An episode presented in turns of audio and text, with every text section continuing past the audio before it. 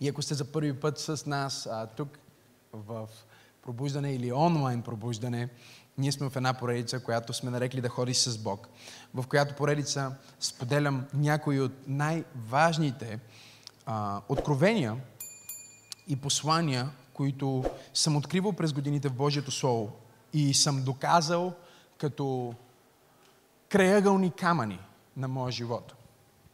Какво е кръгълен камък? Кръгълен камък е нещо, което а, дава посока. Нещо, което а, създава изправност и ред в живота ти. Нали? Когато сложиш кръгълен камък, ти го поставиш за да даде посоката и да даде правилните размери на зданието. Това е осново, основополагащ камък. Това е камък, който, а, освен всичко друго, по него опъваш конеца, по него опъваш посоката и казваш, ето това е правата линия, така че стените на живота ти да не бъдат криви. Колко от вас разбирате какво говоря? Така че основите ти да бъдат прави, всичко да бъде в изправност. И в живота ни е толкова важно да имаме креъгълни камъни. Това са онези редовни, кажи редовни, предвидими, кажи предвидими, очаквани, кажи очаквани, моменти, кажи моменти. Какво е кръгълен камък? Когато се събудиш сутрин и благодариш на Бог, това е нещо, което се превръща в кръгълен камък. Когато го правиш всеки ден, това е нещо, което ти очакваш, нещо, което е в началото на деня ти и поставя посока на целият ти ден. Когато в неделя си на църква, това е кръгълен камък. Колко от вас разбират за какво говоря? Когато изпуснеш службата, след това усещаш как има кривини. Говорете ми. Не си си получил посоката, нещо липсва. Когато благодариш за храната, това е друг кръгълен камък. Когато четеш Библията, това е друг кръгълен камък. Когато си попълваш дневник на успеха, това също е кръгълен камък. И когато ти имаш достатъчно такива моменти, кажи моменти, очаквани, кажи очаквани, предвидими, кажи предвидими, неща, кажи неща. Тоест ти знаеш, че тази седмица си минал пресада, но в неделя ще бъда на църква. Нали? И това е всъщност нещото, което Давид каза. Той каза, а, плачът може да трае през нощта, но радост идва сутрин. Защо? Защото Давид си казва, аз знам, че сигурно ще ръва цяла нощ, обаче неговите милости са нови всяка сутрин и аз започвам деня си с молитва и благодарност всяка сутрин, така че утре всичко ще бъде в изправност. Защо? Имам нещо предвидимо, имам нещо очаквано. Това е като изгрева на слънцето. Дали има война или не, какво се случва на планетата Земя, дали има пандемия или няма, дали имаш работа или нямаш, дали си се скарал с най-добрият ти приятел, дали си в страхотно настроение или в лошо настроение. Това е очаквано. Слънцето ще изгрее. И когато ти създадеш в живота си такива краегълни камъни, неща към които се връщаш пак и пак и пак, това ти дава една изключителна стабилност в духовния ти живот и в твоето ходене с Бог. Колко от вас го разбират? И днес а, в едно послание ще ви дам четири. Така че ще бъде получение и се надявам да сте готови да си водите записки, защото иначе тази поредица ще стане прекалено дълга. А, и всъщност това послание а, перфектно започва в Римляни 12 глава. И там четем от първи до втори стих. Римляни 12 глава, първи и втори стих. И там се казва така. И тъй, моля ви, братя, поради Божиите милости да представите телата си в жертва жива, свята и богоугодна на Бога, което е вашето духовно служение. За всички християни, които се чудят какво е тяхното служение, ето тук пише. И не дейте се съобразява, кажи съобразява, с този век, други преводи казват свят, но се преобразявайте, кажи преобразявай, чрез обновяването на ума си, за да познаете, кажи позная, от опит, кажи от опит, каква е Божията воля, кажи Божията воля. И тук става екстра магнификистично. Казва това, което е добро, кажи добро, богоугодно, кажи богоугодно, кажи съвършенно, кажи съвършено. О, колко е красиво това. Кажи го пак. Добро, богоугодно и съвършенно. Една скоба в началото на това получение. Божията воля за твоя живот е добра, богоугодна и съвършена. И всичко, което не пасва в това определение е несъвършената Божия воля за твоя живот.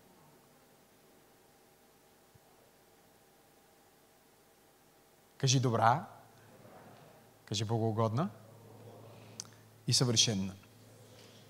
Днес ви получавам едно послание, което съм нарекал Всичко е в главата ти. Погледни човек от теб му кажи Всичко е в главата ти.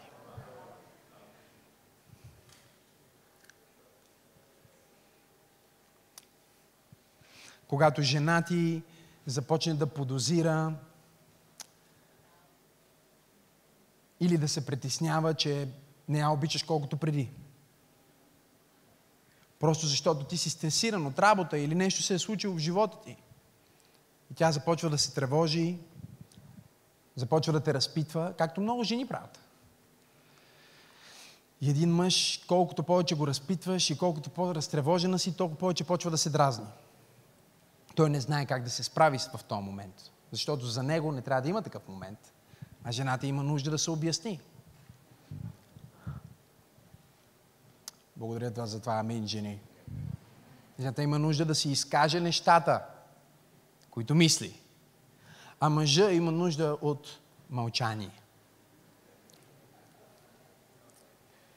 И когато вашите нужди не се срещат, или по-скоро когато вашите нужди се срещат, това създава напрежение. Колко от вас разбират за какво говоря, кажи аз. И в един момент мъжете много често казват това. Аз съм чул много мъже да го казват, да бе всичко е в главата ти. Просто е в главата ти така. Това не е реалният живот. Това е в главата ти. Колко от вас разбират за какво говоря? Кажи аз.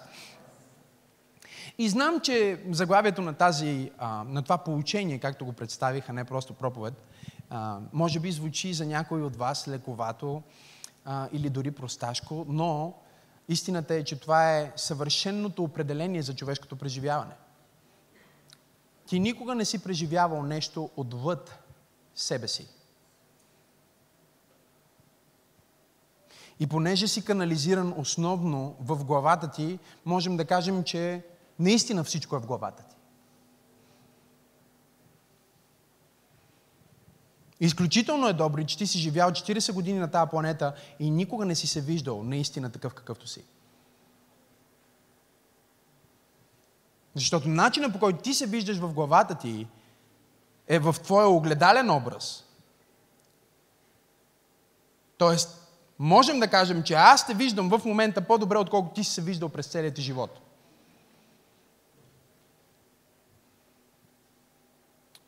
И дори когато ти застанеш пред огледалото и ти затова обичаш определена страна на лицето си повече, защото ти се виждаш буквално наобратно. Но ти не можеш да се видиш по начина, по който аз те виждам. Ти не можеш да преживееш живота по друг начин, освен отвътре. Това е твоята реалност. В момента ти ме слушаш, гледаш ме. Откъде знаеш, че аз наистина съм тук? Че не съм мираж. Определено не ме докосваш. Не ме пипаш. Посредством сетивата ти се изгражда образ в съзнанието ти. И ти виждаш този образ по някакъв начин в твоята глава. Обаче, от 300 човека в тази зала, интересното е, че всеки гледа и вижда малко по-различен образ на Максим. Единият ме вижда от десна, е, мое дясно ъгъла, други ме вижда от мое ляво ъгъла. И дори начинът по който тук що го казах, отново показва, че всичко е в моята глава.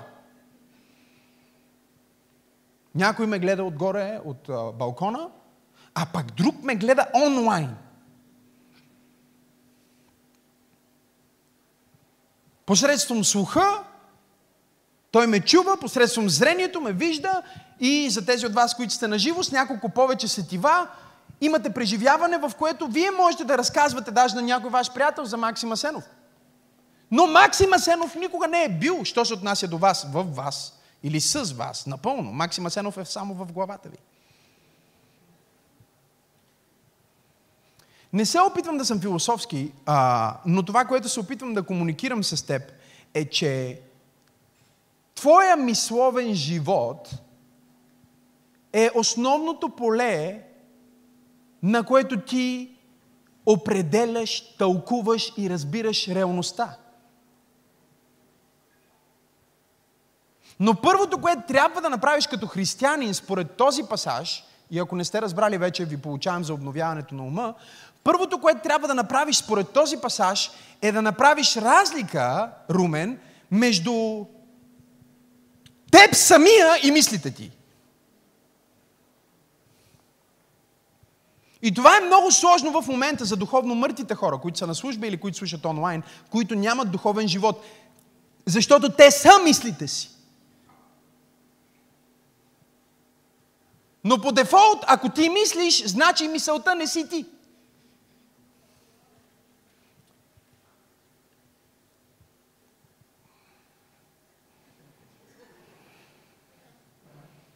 Ти мислиш, нали така? Тоест ти шофираш, ти не си колата, ти просто управляваш колата. Въпросът е, че повечето хора на планетата са мислите си.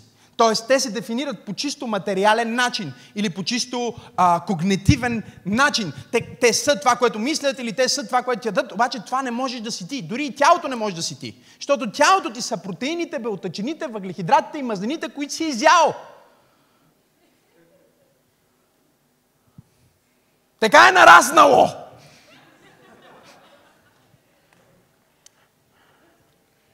Ти си погълнал определени вещества и не могат тези вещества да си ти. Затова един значителен процес от тях, е, процент от тях отива някъде другаде. И не остава с тебе. Хайде, говорете ми, като че разбирате какво говоря. Добре, пасторе, ако аз не съм, тогава мислите си, което тук що само това откровение, ако хванеш от тази служба и започнеш да живееш живота си малко повече в съзнание за това. Ако аз не съм тялото си и ако хванеш това откровение от тази служба и започнеш да живееш малко повече живота си в съзнание за това, живота ти, качеството на живота ти ще се промени драстично, защото ако ти не си тялото ти, не си мислите ти, не си дрехите ти, очевидно не си, и, и, и, а, не си материята, която, а, по която ходиш, на която си седнал, си нещо отделно, но ти дори не си и това, в което си седнал, защото ти си го изял. Така си станал толкова голям. Тогава въпрос става, какво си ти?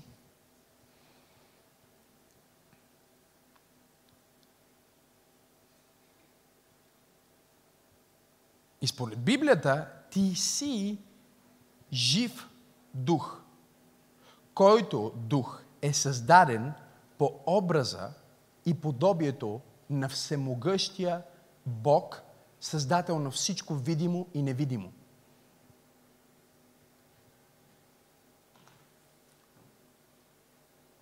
Живота става доста по-лесен от там нататък. Да става доста по-семпъл от там нататък. Ако това го хванеш, ако го повярваш, но изисква процеса, който е най-важният процес в християнски живот, за който ви получавам днес. Ако това го хванеш, ти, ти, ти, ти вече живееш по друг начин, защото ти си лягаш вечер и ти се разграничаваш от проблемите си, ти се разграничаваш от болката дори в главата си. Защото ти не си главата ти.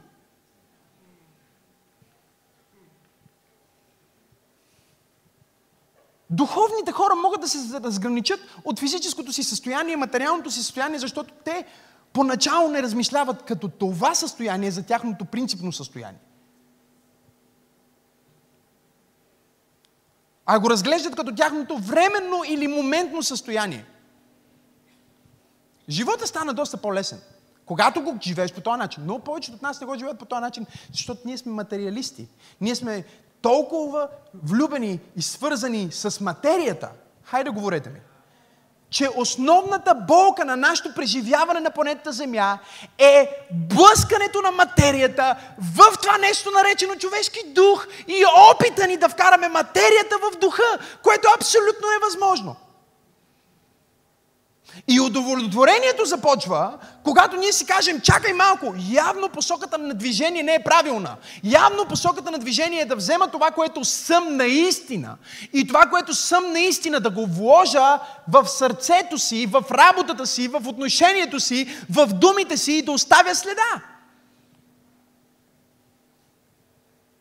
Ти не си емоциите си. Колко от проблемите ти започват в емоциите ти. Ами той ме нарани. Ми спри да се нараняваш. Той ме обиди. Ми спри да се обиждаш. Ми така се почувствах. Ми спри да се чувстваш за Бога. Но ти казваш, не. Как? Аз да не съм робот. О, когато някой ми каже това. И някой ми чувствам се, аз казвам, добре, спри да се чувстваш. Пастор, аз да не съм робот.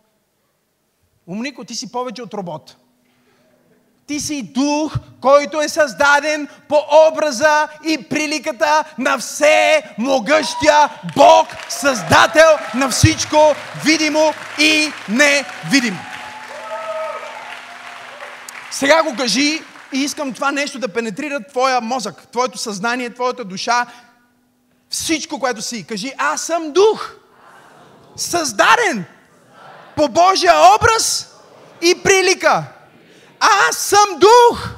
Създаден по образа и подобието на всемогъщия Бог, който е сътворил всичко видимо и невидимо.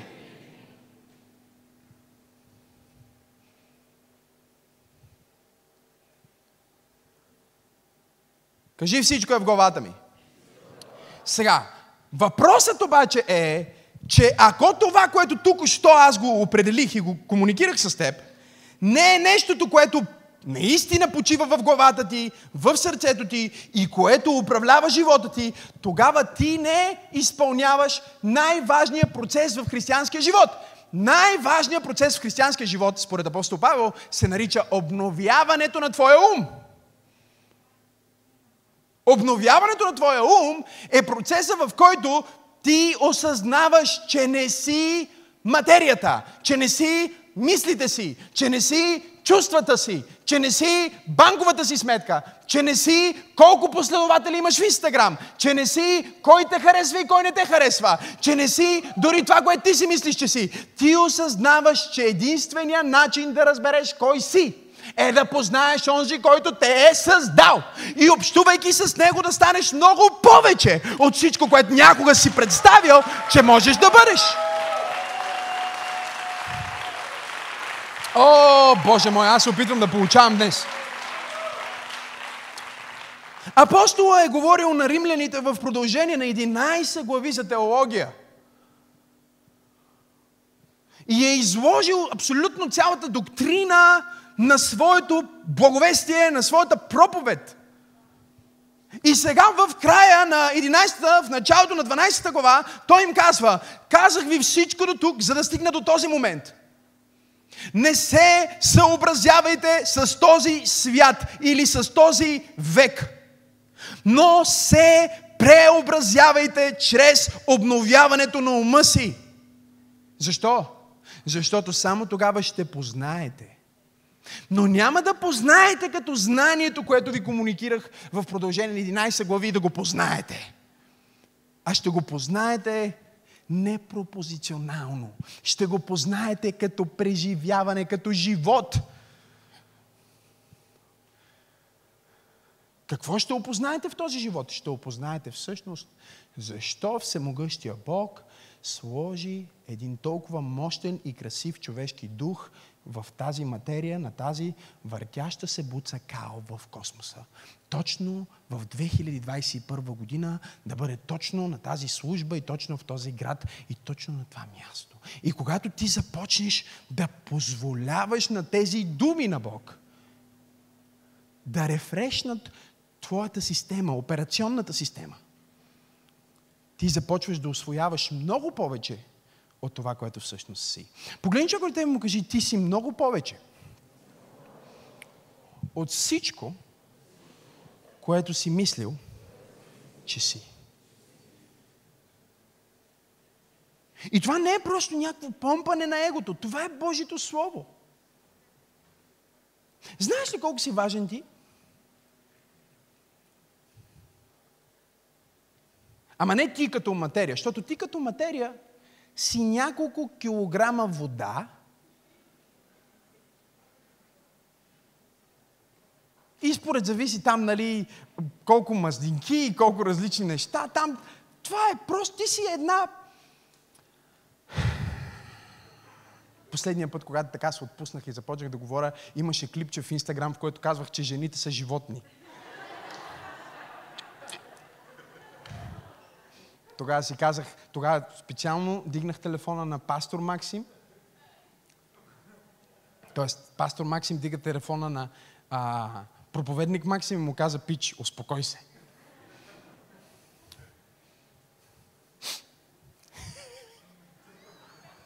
Внимавай, другия път пак ще сложат така. За какво ги прави Ани тия клипчета? За набиране на хейтери. Тъмън, тъмън намалеят и тя казва, дай да му дадеме още. Има нужда. Нека отрежем. да наберем още критична маса.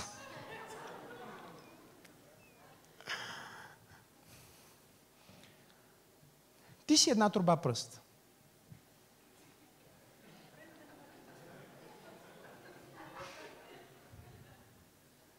Говоряки чисто молекулярно, чисто физически, ти си една труба пръст, която може да е, примерно, да речем, звезден прах. Хайде, за да се чувстваш по-добре. Но може и да е...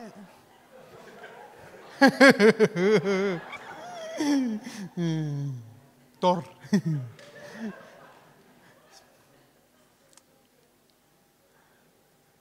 Това си ти. И колкото и да обличаш, е, колкото и да го... Обли... Говорим чисто материалната ти част. Колкото и да обличаш това нещо, колкото и да го парфюмираш, той е тръгнал само в една посока и само едно нещо се случи с него. Ще се върна обратно там. Ало! И ако ти не познаваш Бог и твоята стойност си определяш само на база това, което тук що казах, ти си по дефиниция изгубен. Затова имаш нужда от спасение. Защото ти си позволил на Сатана да те убеди, че ти си само една буца кал. Която по някакво, някакво стечение на обстоятелствата се е появило точно сега, точно тук и всичко това е някаква случайност. Много тъпо.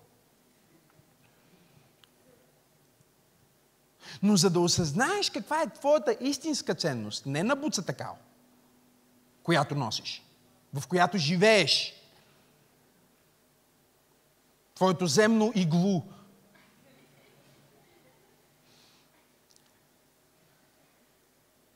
трябва да видиш какво е направил Исус за теб.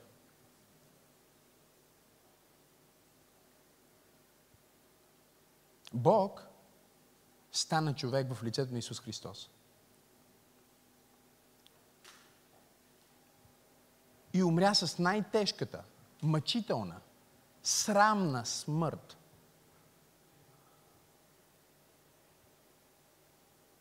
За да отец да те има отново. Духът си, който Той е дал, част от своя дух за теб, за твоето съществуване като друг дух, който е по образ и подобие на Бога. Не е даден по този начин на никое друго творение. Ангелите го нямат. Животните го нямат. За всички вегани. Животните имат живот, но не е същия живот като живота, който ти имаш. Защото и цветята имат живот, и тревата има живот, и мукета има живот, и, и паркета има живот също. Всъщност във възглавницата ти има толкова много живот, че не можеш да си представиш колко милиона живеещи неща живеят там.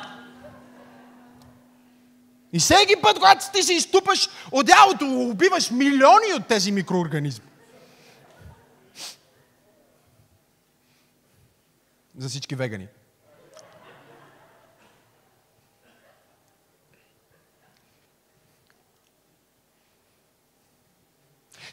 Нямаш нормален живот, ти имаш Божия живот.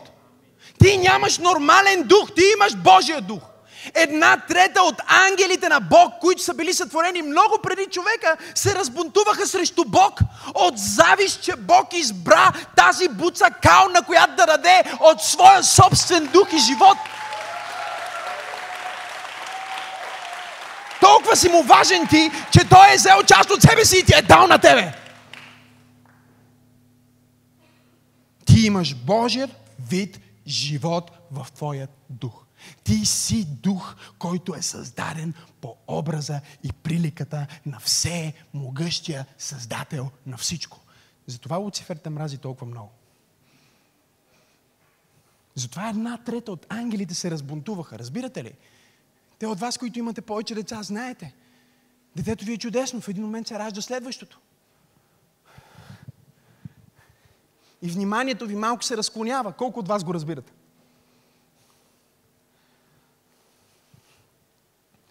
Сега си представете обаче първото ви дете всъщност да не е ваше дете, а е да е осиновено.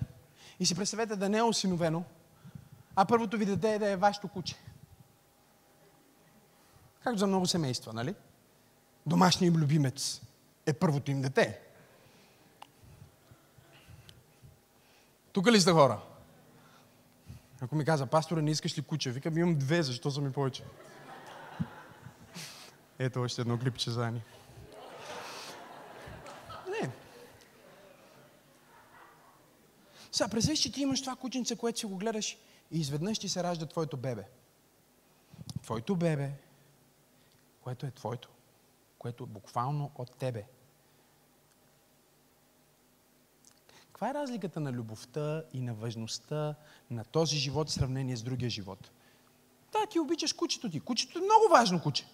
Може да е куче пазач, може да е любимото ти куче. Ако нещо стане с това куче, ще бъдеш трогнат. Но няма да е същото. Като с детето ти. Затова една трета от ангелите се разбунтуваха срещу Бог. Защото Бог те направи от собствената си материя, от собствения си дух, от собствената си същност. Казва, ох, че си ми важен, ох, че те обичам. Искам да създам нещо, което да е същото като сина. По копие на Исус. И понеже ти си толкова ценен и толкова важен за Него, Бог се въплати в лицето на Исус Христос. И прецени, че ще умре за теб още преди да те създаде.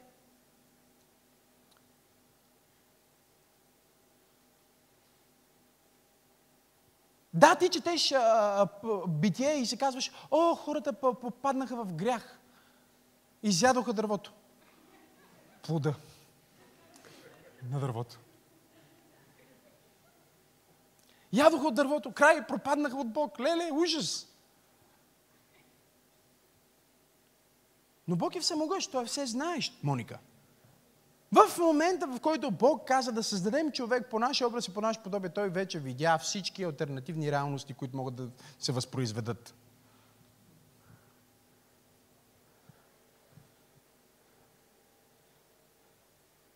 Той не е като теб. Започва ремонт и после мисли как ще го плати целия. Започваме докъде стигнем. Не, не, не, той калкулирал. Калкулирал е точно къде какво ще се развали, кое ще бъде повече. Всичко е калкулирал. И в момента, в който той каза да създадем човек по нашия образ и подобие, и Святия Дух а, каза, о, това е чудесно, но тогава той ще трябва да има воля свободна. Да, ще има свободна. Но тогава той ще има божествената частица вътре в себе си. Да, ще има. Но тогава той това ще бъде изключително могъщо същество, по-могъщо от ангелите. Да, ще бъде. Тец каза, да, в моята премъдрост аз виждам, че ще ни предаде. Заради него ще стане бунт, заради него ще стане война в небесата.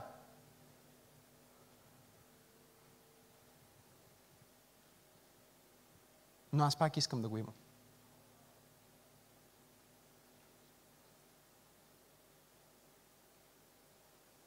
Нека да ви гарантирам нещо като родители. Децата ви ще ви причинят болка. Както вие сте причинили болка на вашите родители. Волно или неволно, нарочно или не, децата ви ще ви причинят болка. Нека ви кажа още нещо. Децата ви ще причинят болка на други хора. Волно или неволно, искате или не искате, ще, ще се случи. Колко от вас жени разбират това? Че детето, което искаш, може би, не дай си Боже, може да ти причини най-голямата болка в живота ти. И колко от вас въпреки това искат да имат дете?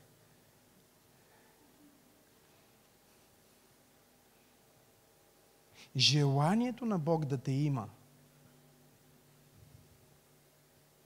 е толкова по-огромно, че Той каза, каквато е цената, каквато е болката, каквато и да е смъртта, каквато и да е тъмнината, каквото и да е мъчението, каквото и да е срама, каквото и да направя, ако трябва да слезна аз на земята, ако трябва аз да влезна в човешко тяло, ако трябва да отида в дебрите на ада, ако трябва падналите ангели да ме разпънат на кръст, ако трябва да пролея последната си капка кръв, аз съм готов да платя абсолютно всяка цена, за да имам този специален дух,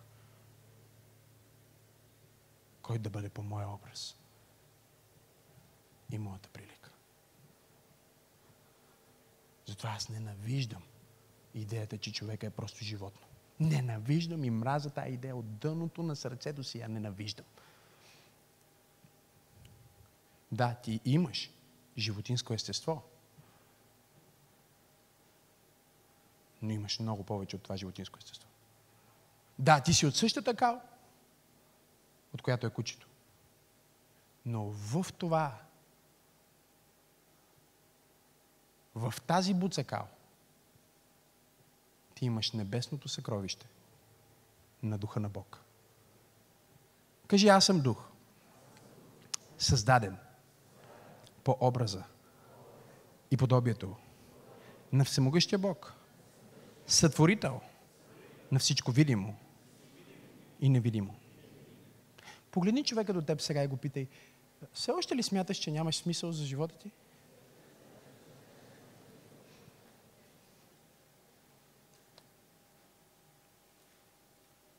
Не, сега го попитай. Попитай го сега. Все още ли си ядосан, че ти е смачка на ризата? Питай го. Не, не, попитай някой от другата страна. Все още ли си тревожиш какво ще стане с бизнеса ти? Питай го, питай го.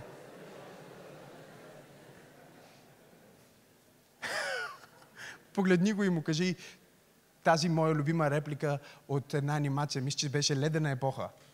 Погледни човек от тебе и му кажи, бе, просто живей. Живей, бе, човек. Какво тогава, пасторе, ни пречи да се развържем от връзките на тлението и да живеем в това, което ти описваш. Защото ние не живеем в това. Ние живеем много повече в материята, отколкото в духовната реалност, която до сега обясних. И всъщност ние смятаме, че тази духовна реалност, за която ви проповядвам, повечето от вас си мислят, о, това може би е постижимо за папата, или за пастор Максим, или за някой монах, или за някой йоги, или някой будист, или някой, който е супер, хипер, мега отдаден само на това, нали? Не, не, не, не. Ти не си по-малко дух от пастор Максим. Въпрос на внимание. Кажи въпрос на внимание. Въпрос на съображение. Кажи съображение. И апостола казва, твърде много сте се съобразявали или вие сте възприемали образа на материалния свят. Твърде много сте се съобразявали с отвън навътре. Каквото става, виждам, възприемам. Нали така? Сега той казва, вземете тези 11 глави слово, които ви проповядвах, и отвътре навън се преобразявайте. Думата там е метар, метаморфоза което е духовна трансформация, която представлява промяна, чуйте сега, това е много важно, на смисловата система, която човека държи като основа на самоопределение и тълкуване на живота си. Тоест, процеса на обновяване на ума е процес, в който се случва промяна в смисловата система, която човек държи като основа на самоопределение тълкуване на живота и всеобхватни цели и крайни опасности. Тоест, целият ми смисъл на живота, разглеждането на тази реалност, всичко това е в главата ми, минава през главата ми. Там го анализирам, там го гледам. Там е огледалото. Тук ли сте хора? Там е монитора, където аз виждам в момента как си седнала. Там е озвучаването, на което чувам в момента гласът си.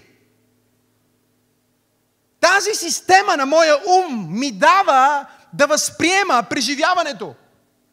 Но когато онова, което ни помага да възприемем преживяването, започне да ограничава или да определя преживяването, само по себе си се превръща в окова.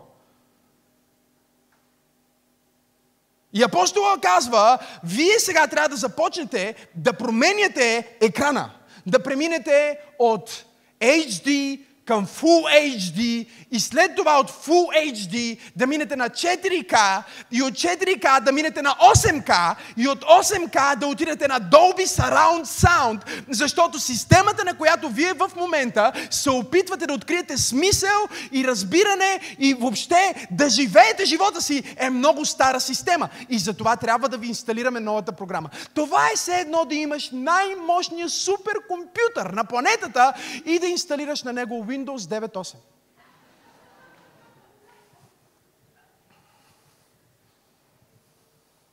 Тук ли сте?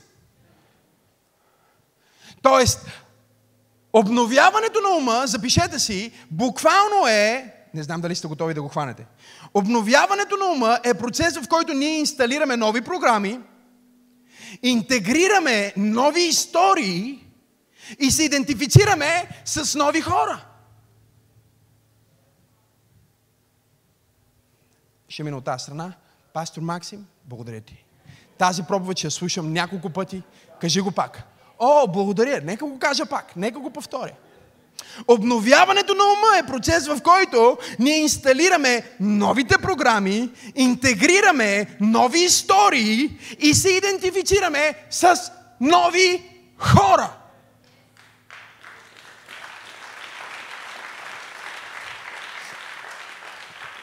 Тоест, до сега аз съм гледал този бизнес през Даже не е било Full HD, било е... Какво е било преди HD, за Бога? Наскоро си пуснах един много, една много стара песен и си викам, я да гледам клипа. И пуснах клипа. И не можех да го гледам. Просто не можех да го гледам. Аз не можех да повярвам, че съм го гледал.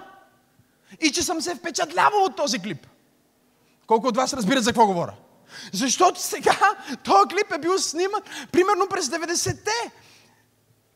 Господи, сега ние гледаме клипове, в които просто сме свикнали на такова качество и на такова ниво, че дори не можем да понесем някои от тия стари неща.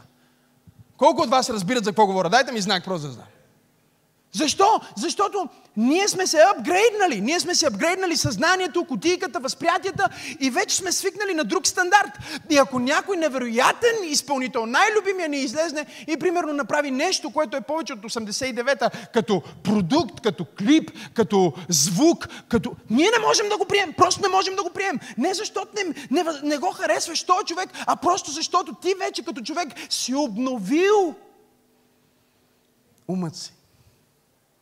Обновил си възприятията си и си отишъл на друго ниво на възприятие, на друг стандарт. И ти не искаш, не искаш въобще да, да, да се съобразиш с това старо нещо. И апостол Павел казва, вече имайки Христос, вие трябва да спрете да се съобразявате с старото естество, да спрете да се съобразявате с греха, да спрете да се съобразявате с пороци, да спрете да се съобразявате с дявола, да спрете да се съобразявате с собственици си страхове, да спрете да се съобразявате с мислите си, които не са вашите мисли, но също са мисли от дявола, които излизат на полето на вашия екран и да му кажете, ти нямаш право да шерваш твоя фит на моя екран. Махай се от тука!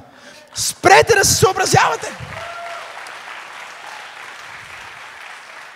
Но ти не можеш да спреш да се съобразяваш, докато не започнеш да инсталираш нови програми. О, пастор Макси. Един пастор ме пита наскоро, добре, какви, кой, на кой проповеди слушаш много често? Викам, няма ти кажа. Защо бе? За да не би да криеш от мене. И аз вика, знам, че слушаш някой, защото нещата, които проявяваш, са невероятни. Трябва от някъде да ги взимаш. Викам, няма да ти кажа. Вика, добре, моля те, кажи ми, на никой няма да кажа. Аз му обещай, че на никой няма да кажеш. Той каза, да. Аз викам, слушам моите проповеди. Не, не, сериозно. Слушам собствените си проповеди. По няколко пъти. На два пъти скорост. Защото аз правя разлика между Максим и пастор Максим. Разлика. Това Максим, дето излиза в неделя да ви говори, не е същия Максим, който виждате след това на улицата, примерно който си зарежда колата с бензин. Не, друг е. Този е свързан с духа на Създателя, на всичко видимо и невидимо. И дори казва някакви неща, които той самия не ги е осмислил, защото е свикнал и знае, че не е това, което мисли.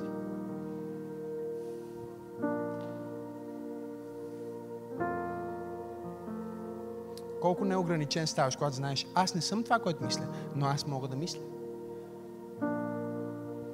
Сатана, Библията казва, държи света в затъмнение в мислите им. Как го прави? Като мисли за тях и ги вкарва в автоматизираните процеси на техните мисли.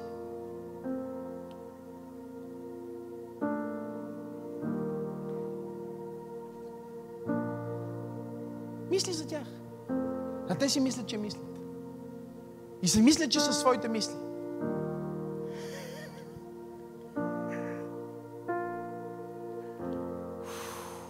Кажи нови програми. Да ви дам ли няколко програми? Да ви дам ли няколко програми? Нека ви дам няколко програми. Ще ти кажа, че това получение ще бъде цяла поредица. Първата програма, може би е важно да инсталираш, аз я наричам дългосрочна перспектива вместо моментно удоволствие. Това е програма, която сваляш чрез Божието Слово в ума си. Но ти не можеш просто да я свалиш като четеш Библията. Много е важно да разберете това. Ти инсталираш нови програми, въвличайки, чуйте, нови истории. Трябва да ги чуеш от някъде. Някой трябва да ти помогне за тия истории. Нали? Интегрираш нови истории и се свързвай с нови хора. Нови хора, които са по-далеч в процеса, защото тези хора изведнъж започват ти подсказват. Че ти си много повече от това, което си мислиш, че си. Новата програма, чуйте, старата програма е момент на удоволствие. Искам и, и, и искам го сега, получавам го сега. Това е старата програма. Новата програма е дългосрочна перспектива. Ето ви стиха, ето ви стиха. Готови ли сте да даунлоднем програмата? Сега ще пуснем кода. В момента вкарваме кода. Готови ли сте да приемете кода? В момента инсталацията ще се случи. Много бърза инсталация. След това, ако има някакво закъснение с инсталацията, можете вкъщи да я рефрешнете, като отворите отново на писмото до Галатяните 6 глава от 7 до 10 стих. Готови ли сте за инсталацията? Сега инсталираме. Ето как се инсталира. Не се заблуждавайте. С Бог не можете да се подигравате, защото каквото посеете, това и ще поженете. Който се е в нивата на грешната си природа, ще пожене от нея разруха. Който се е в нивата на духа, ще пожене от него вечен живот. Да не се уморяваме да вършим добро, защото ще дойде времето. Кажи, ще дойде времето. Кажи, ще дойде времето. Кажи го пак, ще дойде времето. Да пожънем онова, което ни се полага, ако устоим до края. Сега напри така. Инсталирано е вече. Дългосрочна перспектива вместо моментно удоволствие. Моя приятел Тим Стори получава този стих по уникален начин. Той ми даде допълнителен бонус файл че думичката там в оригинала за сеете е продължително. Тоест не е еднократно, а е ако сеете, сеете, сеете, сеете, сеете, сеете.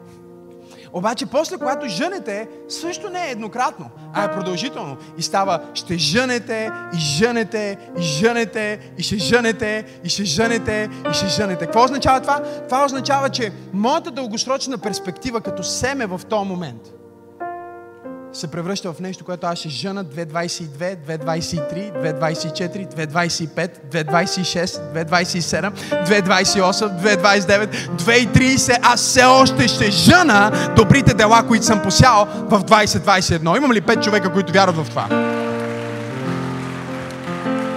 Кой иска да инсталираме още една? Да инсталираме ли още една? Нека инсталираме още една. О, обичам това. Това е една от любимите ми. Да ви я кажа ли? Айде ще свършим проповедта, защото виждам, че не сте готови. Да я кажа ли или да си? Okay. Тази я наричам изобилие вместо липса. Минаваме от HD на 8K с тази. Нека инсталираме програмата. Кода се намира в Притчи 11 глава, 24 и 25 стих. О, Боже, когато Бог ми свали тази програма преди години, промени живота ми. Чуйте го сега.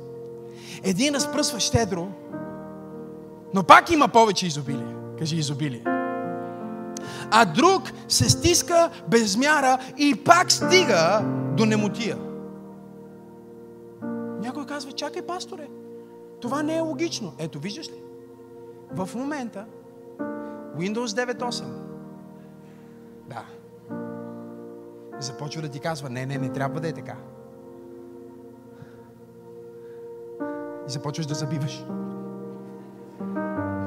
Виждали сте християни, които забиват?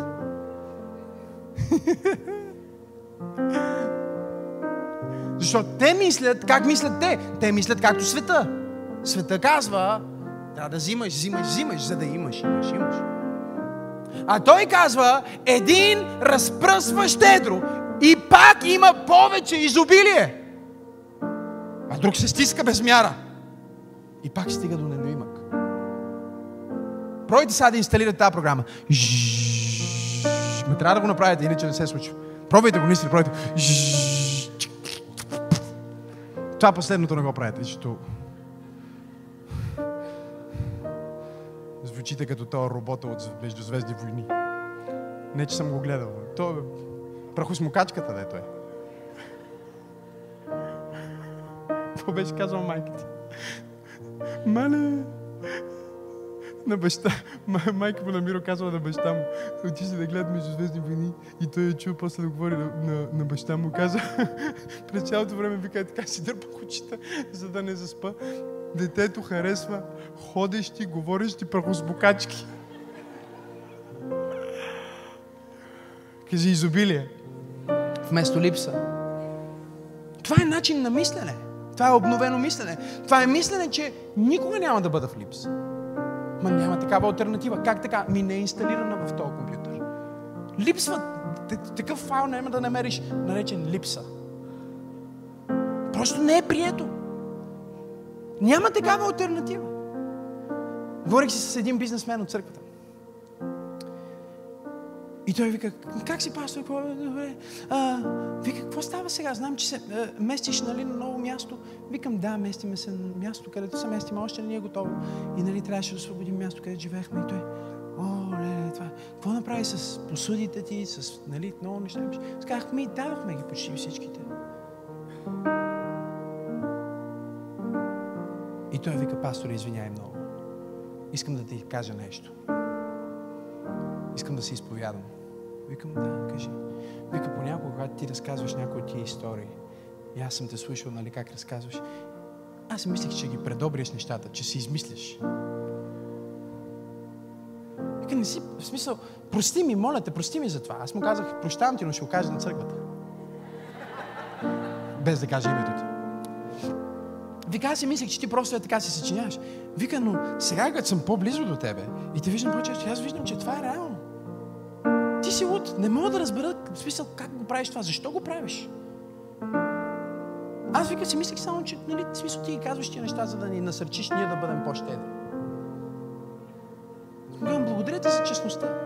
Първо, защото много малко хора биха си казали честно така. Казах, виж, аз, аз дори нямаше да ти кажа, че сме си дали повечето посуди, защото в смисъл ти ме попита и аз ти казах. Нали, ти ме питаш, аз ти казвам. Но това е мислене, което казва, защото той казва, и сега какво ще правите?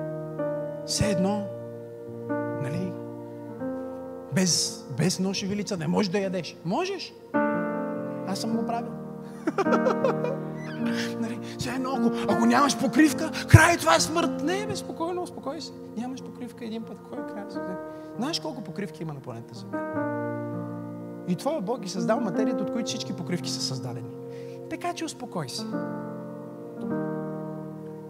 Кажи изобилие вместо липса. Що мислиш така? Мисля така, защото аз имам мислене на изобилие. Аз мисля, че имам предостатъчно пари на планета за всички да бъдат милионери и това е доказан факт. Аз мисля, че има предостатъчно ресурси, има предостатъчно храна, има предостатъчно пари, има предостатъчно знание, има предостатъчно технологии, има предостатъчно хора, за да намериш приятели, има предостатъчно локации, за да си построиш дом, има предостатъчно ресурс, за да дадеш стойност, има предостатъчно голям пазар, за да продаваш твоят продукт или услуга. Аз имам мислене, което казва изобилие, а не липса. Кажи го! Изобилие! Кажи го! Изобилие! Ама, какво ще правим утре? Спокойно. Остави утре да се тревожиш за утре. Достатъчно е на деня злото му. Инсталирай нова програма. Добре, ще свърша. Имам пет, обаче ще ви дам последната наистина. Защото не сте готови за цялото.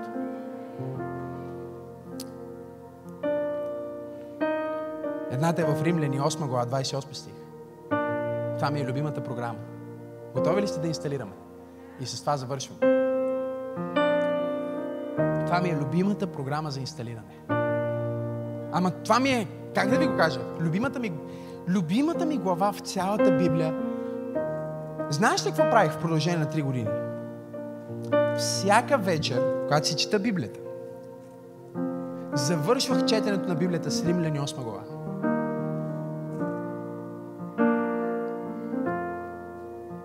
Е, пасторе, ти всяка вечер, три години, това са хиляда вечери. Смисъл, ти, ти сигурно го знаеш на изуст. Разбира се.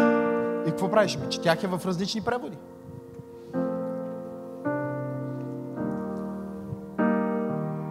Amplified Bible, ESV, ASV, NLT, Amplified Classic, дума по дума Стронгс. Знаете ли колко време ще ви отнеме? Всяка дума да изследвате от Римляни 8 глава. Е, е, към 3 години. И всяка вечер си лягах, чуйте ме, започнах да го правя, когато живеех без ток. И до времето, когато приключвах с това да го правя, вече имах ток даже. Много интересно преживяване. Искате ли да инсталираме тази програма? Гледайте колко. Значи няма никакъв бък. За, за ранната църква няма никакъв бък. За апостол Павел тук няма абсолютно никакъв въпрос. Вижте как започва стиха. Но знаем. Обедени сме. На 1100% сме. Той не казва мислим. Той не казва от време на време. Той не казва може би понякога. Той казва но знаем. Това е сигурно установен факт че всичко съдейства за добро на тези, които обичат Бога, които са призовани според Неговото намерение. Колко ще се промени преживяването ти в главата ти, ако това се инсталира сега в момента.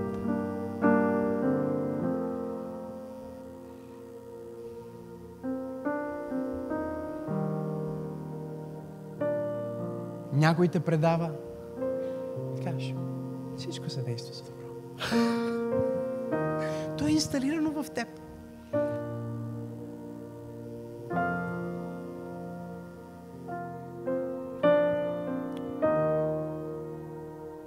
Проваляш се в този бизнес, всичко се действа за добро.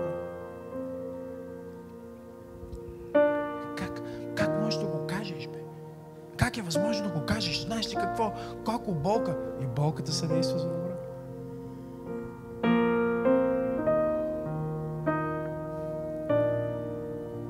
Скарахме се. Ще съдейства за добро. Не знам как да постъпя. Накрая ще съдейства за твое добро. Като това е много сложна програма, защото в тази програма има специално условие. Вижте условието.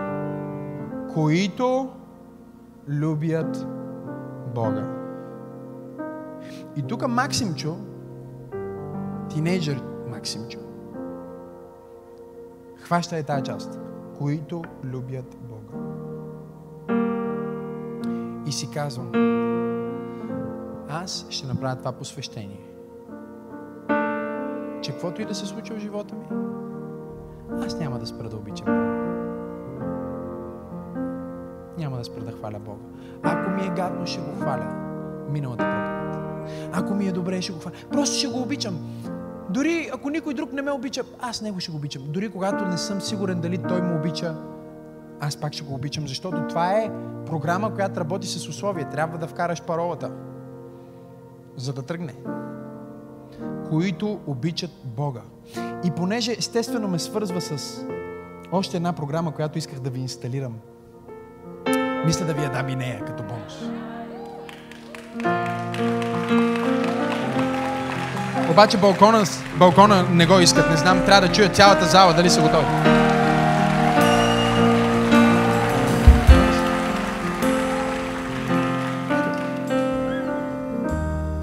Старата програма каква е? Зле съм и за това бягам от Бог. Разказвам си неправилна история в главата. Кажи всичко е в главата ми. И съответно се отдалечавам от правилните хора. Кажи всичко е в главата ми. И това е което религията прави. Това е старата, това е старата програма на религията. Религията казва, ти сгреши, затова не идвай на църква. Ти не си достоен, затова не ходи на група. Това е старата програма. Новата програма е бягам от Бог. Бягам към Бог. Когато съм омацан, оклепан, объркан, имам тая инсталация в моя ум.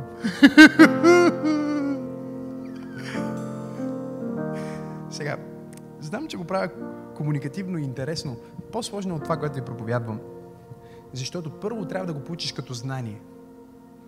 След това трябва да го направиш като да го вземеш като откровение. Но откровението се случва само след приложение. И тогава трябва да влезнеш в повторение. Повторението до тогава, до когато това стане естествено за теб.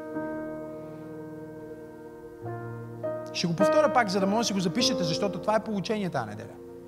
Първо имаш знание, кажи знание, свалихме го, нали? После това знание трябва да се превърне в приложение, кажи приложение. Когато ти направиш приложение, изведнъж ще получиш откровение, че е точно така, както Библията казва. Нали така? И след откровението трябва да има повторение. Пак и пак и пак и пак. Оклепвам се първия път и се чувствам странно, защото се чувствам недостоен да говоря с Бог, защото съм сгрешил. Колко от вас разбират за какво говоря? Дай да ми знак християните. Да. И се чувствам неудобно да говоря с Бог, защото тук що съм извършил грях. Обаче, обаче пастор Максим каза, че в псалмите Давид каза, когато съм зле, викам към Бога с гласа си. Не бягам от Бог, а бягам към Бог. И затова аз съм още оклепан и се чувствам супер виновен.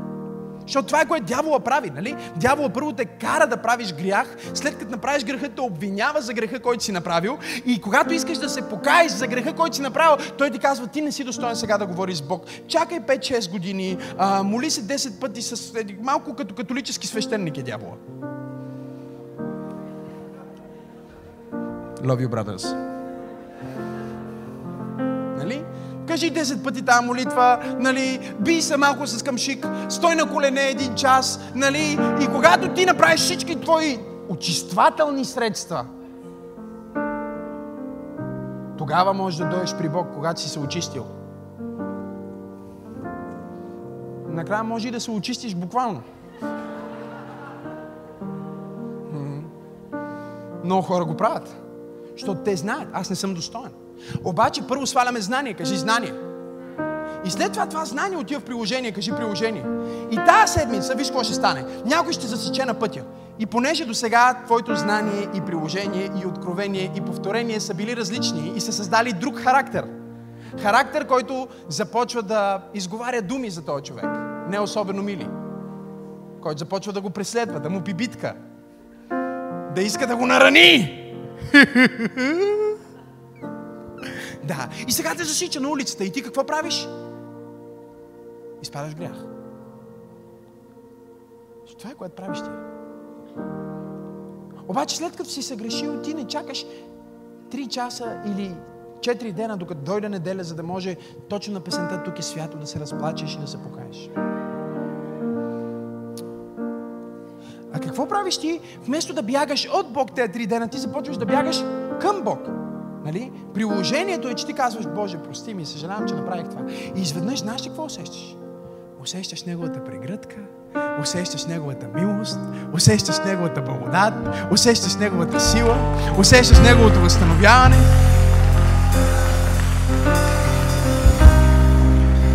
Следващия път, на другия ден, пак някой те засича. Отново се спъваш. Казваш, пастора каза, че ще стане така, така че знание, приложение, откровение, повторение. Сега ще повторим същото упражнение. Татко, съжалявам. Ти знаеш. Аз те обичам и ти ме обичаш и просто си пускам малко хваление, за да те обичам. Въпреки, че себе си не се харесвам, но няма да говорим за това. И изведнъж той те докосва, идва с неговата милост и с неговата благодат и с неговия мир и даже след малко ти започваш себе си дори да се приемаш. Говорете ми така ли? И когато ти го направиш няколко пъти, знаеш какво става Дани накрая? Някой те засича и ти отиваш директно в крайното състояние, което е О, Господи, обичам те, благодаря ти. Знам, че това са хора. Така се случва.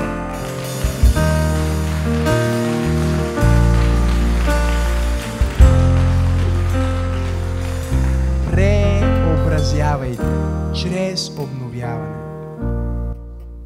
Новата програма е Тичам към Бог, а не от Бог. Тичам към Бог, а не от Бог. Тичам към Бог, а не от Бог. Съгреших, но тичам към Бог, а не от Бог. Обърках се, тичам към Бог, а не от Бог. Чувствам се виновен, но с вината си тичам към Бог, а не от Бог. Чувствам се объркан, но тичам към Бог, а не от Бог. Не знам на къде отивам, но със сигурност отивам към Бог и не бягам от Бог. В никакъв случай не отивам назад. Аз съм само от тия, които върват напред. Защото умът ми е обновен и трансформиран с нова, нова програма.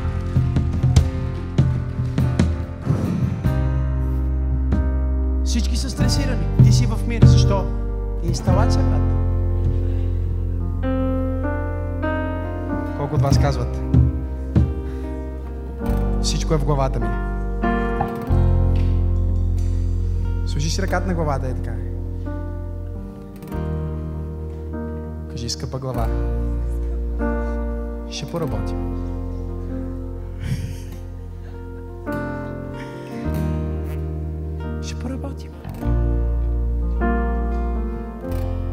Някой те гледа сериозно и ти казваш, ето, той не ме харесва. Какво е това?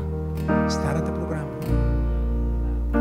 Новата програма не мисли така. Новата програма казва, и той сигурно си минава през нещо. Или може би той гледа сериозно всички хора, които обичат. Той се заяжда с мен, значи ме дразни. Не, може би е като пастор Максим, заяжда се само с хората, които най-много обичат. Никога не съм се закачал с тебе, вече знаеш.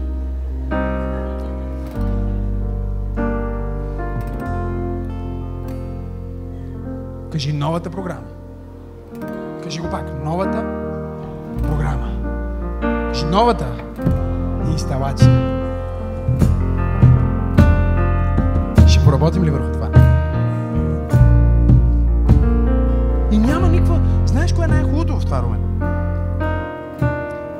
Няма никаква, вина, а, няма никаква вина в това.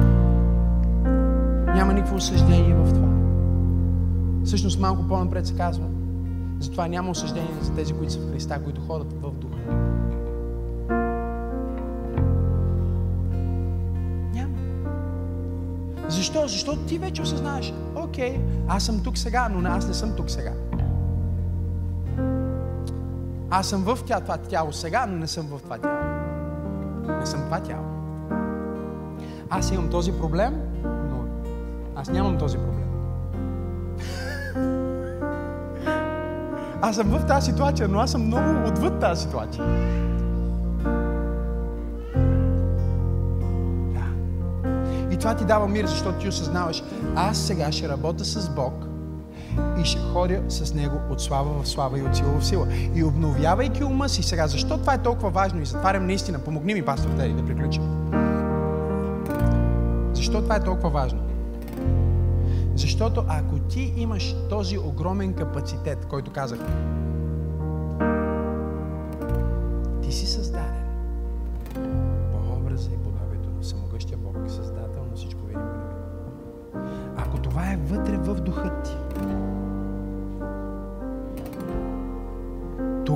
ти можеш и ще живееш живот на тази планета с много повече смисъл, невероятни резултати, изключителни истории, променени животи и докоснати съдби. Ще оставиш много яка следа, защото имаш много силен дух, създаден от много силен Бог. Но за да се прояви този дух,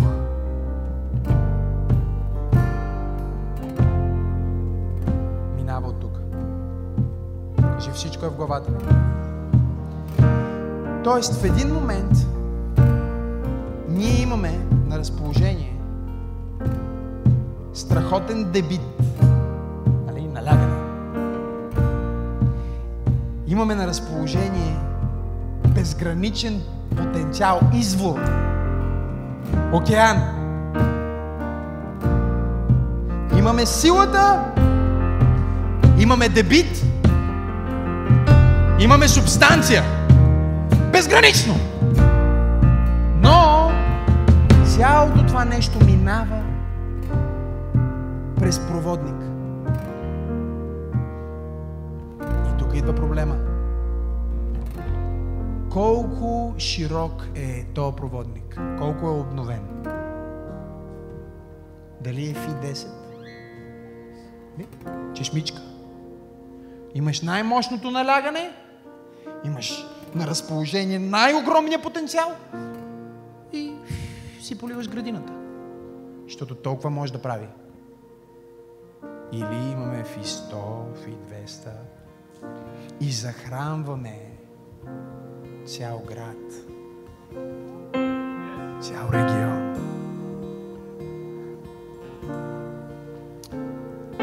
Не зависи от потенциала на духа ти, не зависи от силата и, и дебита на духа в теб.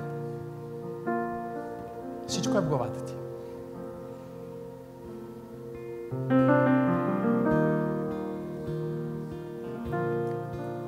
Всичко е в главата ти. Ако отвориме да стане фи 100,